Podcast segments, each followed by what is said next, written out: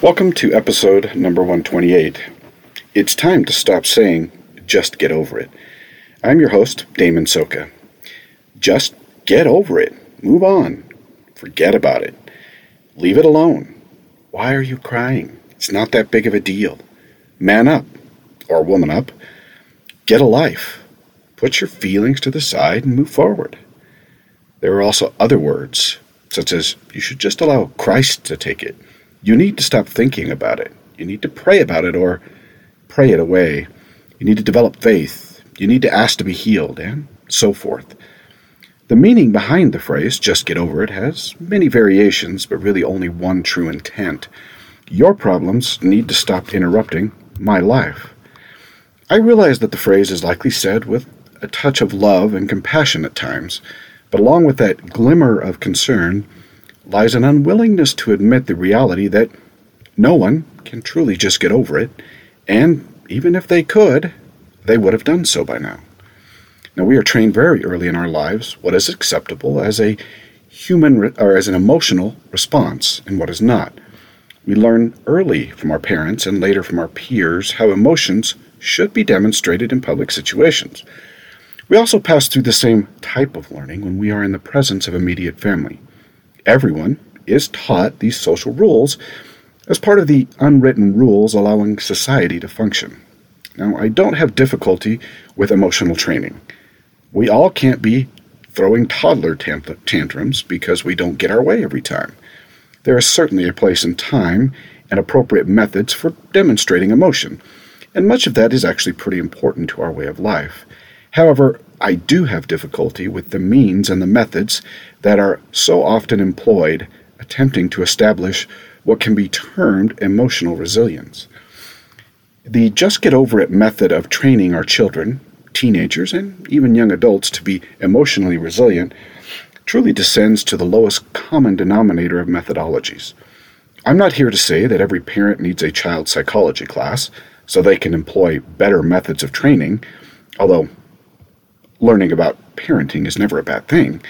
My concern is that the just get over it methodology presents serious problems from the perspectives of balanced and healthy emotions and from a spiritual growth and development. It assumes two things that are troubling from several perspectives.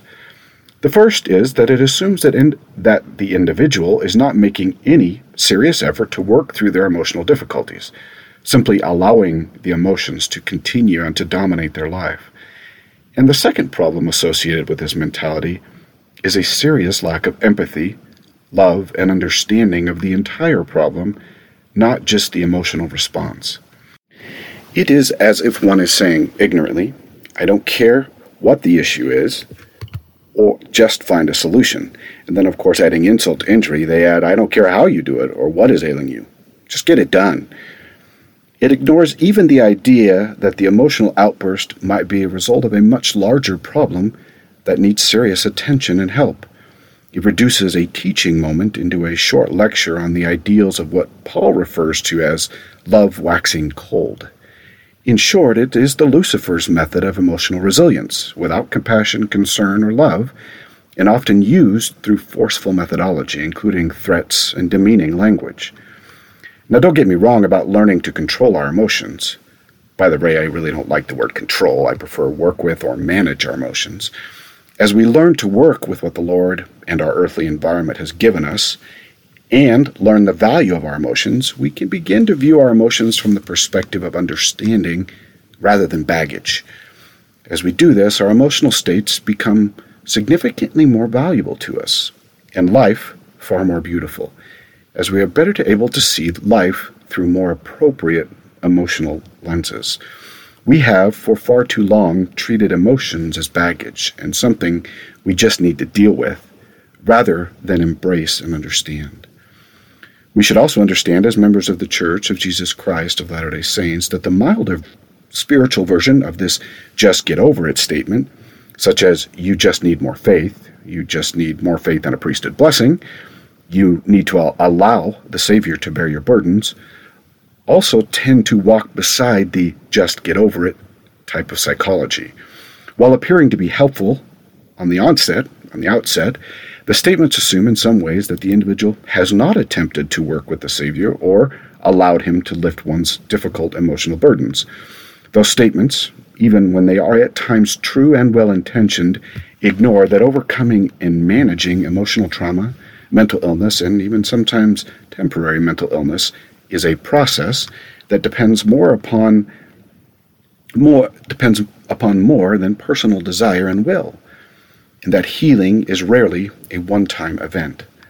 They ignore the possibility that trials have timing, in the sense of when and how long difficulties will last, and those statements ignore the inherent value in working through deeply troubling emotional difficulties and the strength found in work in that working process. In short, even though those statements seem helpful on the surface, they really tend to add to someone's burden rather than be helpful. And this is certainly not helpful to our emotional resilience journey. When we ponder the idea and theories of emotional resilience and what that truly means for each of us, we come to understand that emotional resilience does not look the same for every person and truly does not have one specific definition. What we also find is that each, each, path to emotional resiliency will be different based on a host of things like culture, genetic predispositions to emotional difficulties, parents, teachers, friends, peers, social pressures, events in life, and even our spiritual natures.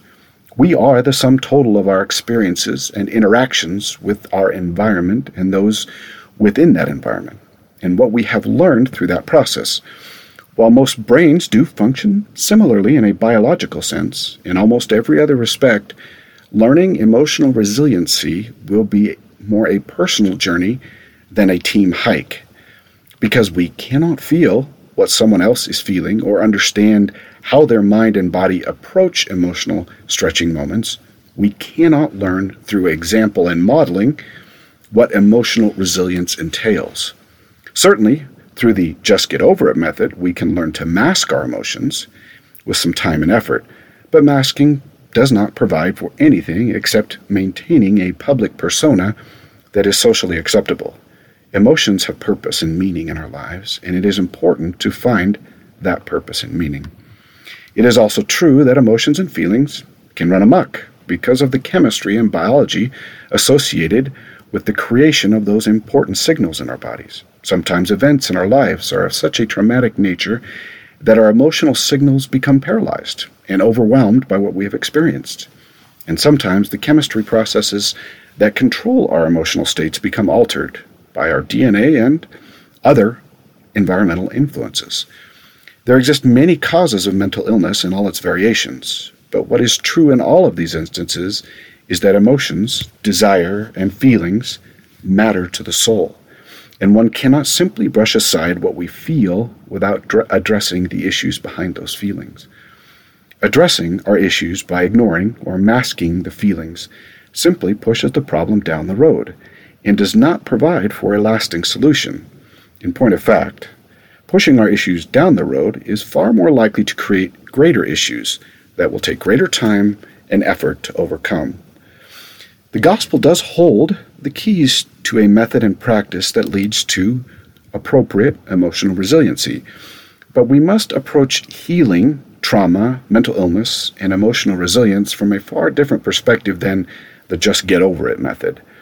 Because we cannot feel exactly what other what another does and because there is no real way to model the internal processes needed to manage our emotional states we will not be able to learn how to process our emotions by watching someone else do it. Although surprisingly this is how most people attempt to learn it. I think sometimes this is the reason why the just get over it method is so often employed. We struggle to explain exactly how to process deep emotional pain, innocent suffering, and even emotional illnesses. We don't have the ability within our physical language to express feelings and emotions in a way that another can fully comprehend it.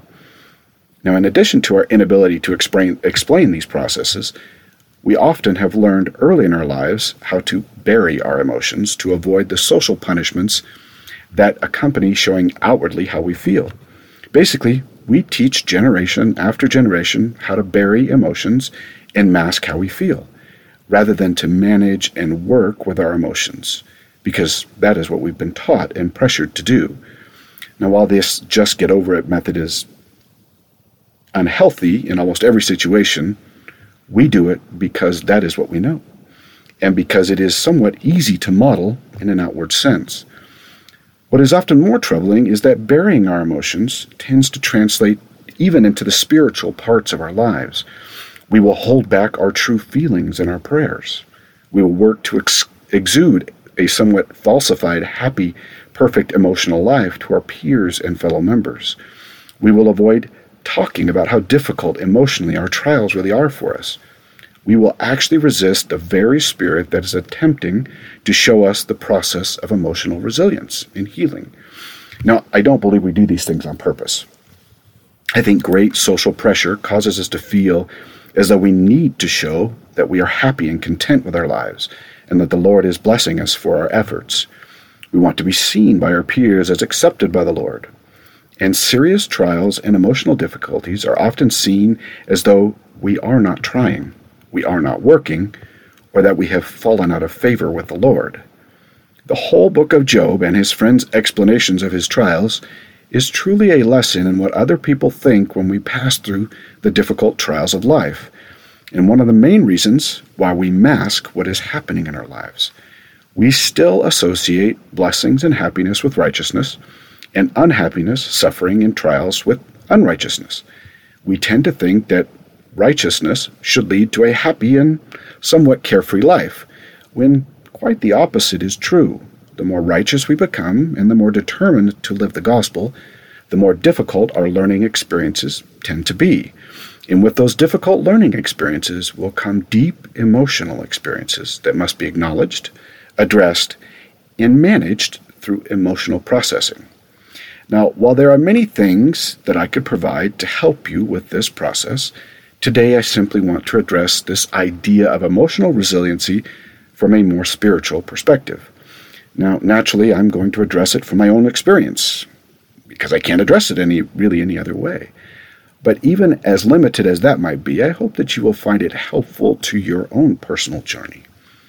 The first thing to understand about your personal journey is that it is going to be a journey and that time is an important element of the process.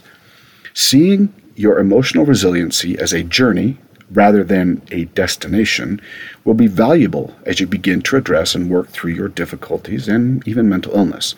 Too often we see happiness as an event and a moment in time, rather than a flowing state of emotions, ebbing and flowing with external pressures and internal interpretations.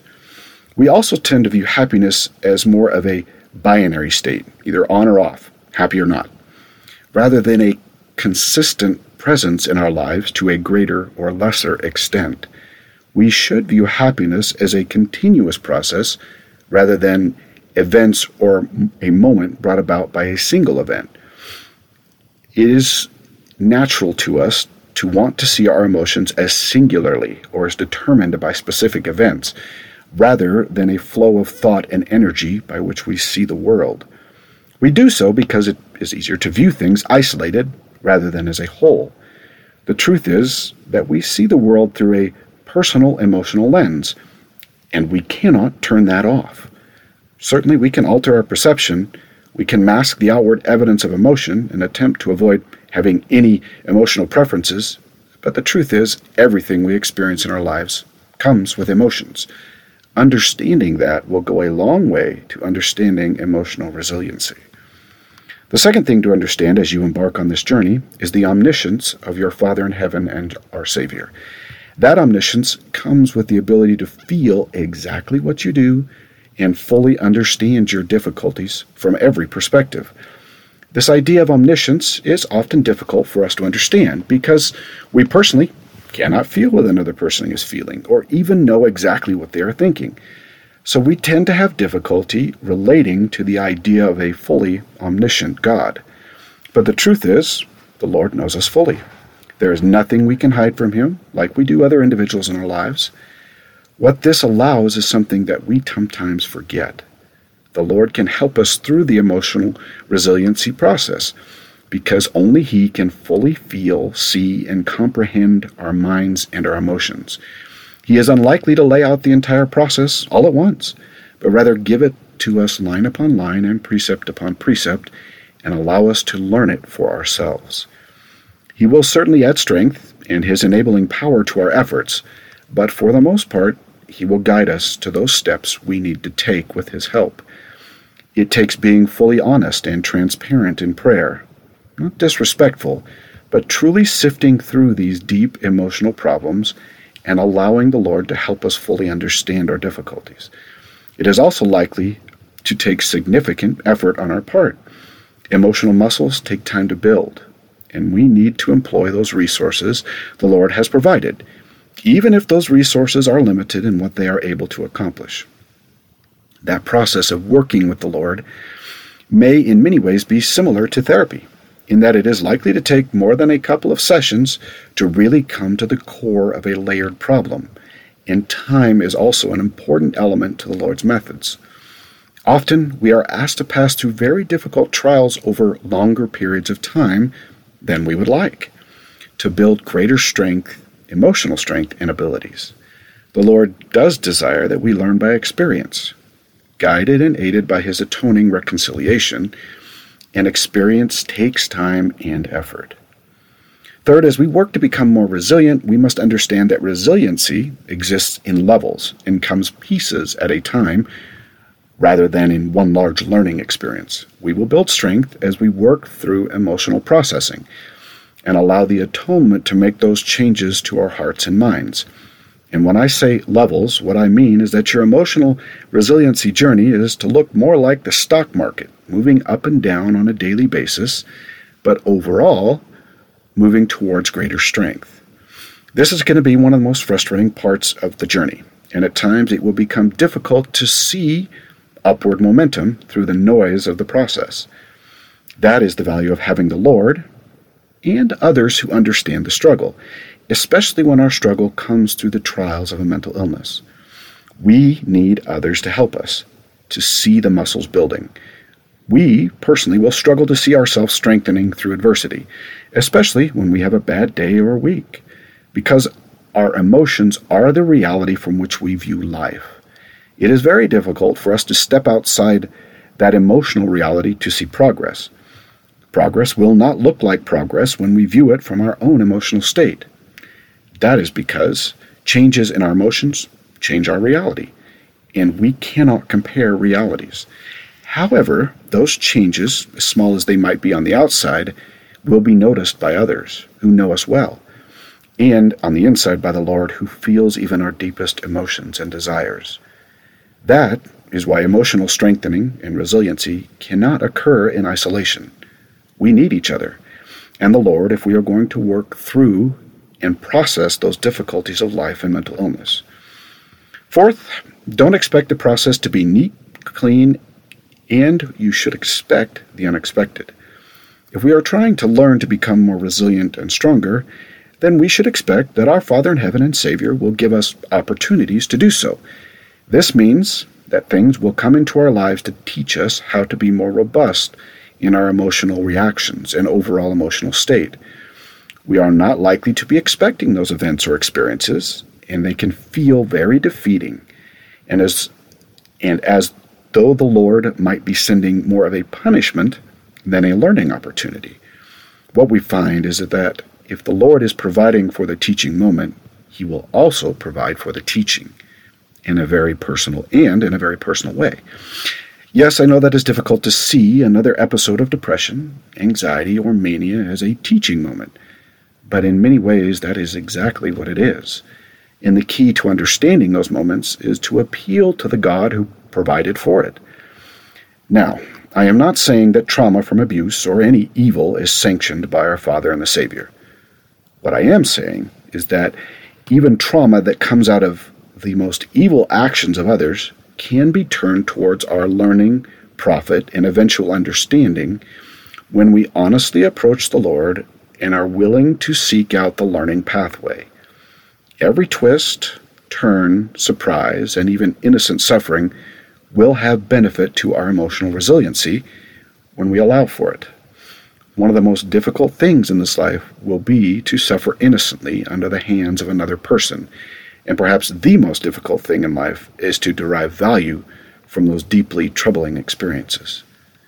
Fifth and finally, understand that as much as we would like to dictate the timing of how and when we obtain emotional strength, it is not likely to occur as we plan it. Because we don't know what we don't know, we should expect some level of adjustment on a regular basis to our plans and expect the process to take the time it needs to take. We cannot dictate the journey from the onset and then just blindly walk the emotional resiliency path. This journey requires engagement, instruction, heavenly guidance, and consistent awareness to take place as it should, and that will require being open to adjustment, revelation, and guidance. A hard heart is unlikely to find emotional stability and be resilient to the difficulties of life. So we must soften our heart towards all things. We must endure. And in the end, all of our sacrifices, hurt, and losses will be made up. May the Lord bless you this week. And until next week, do your part so that the Lord can do his.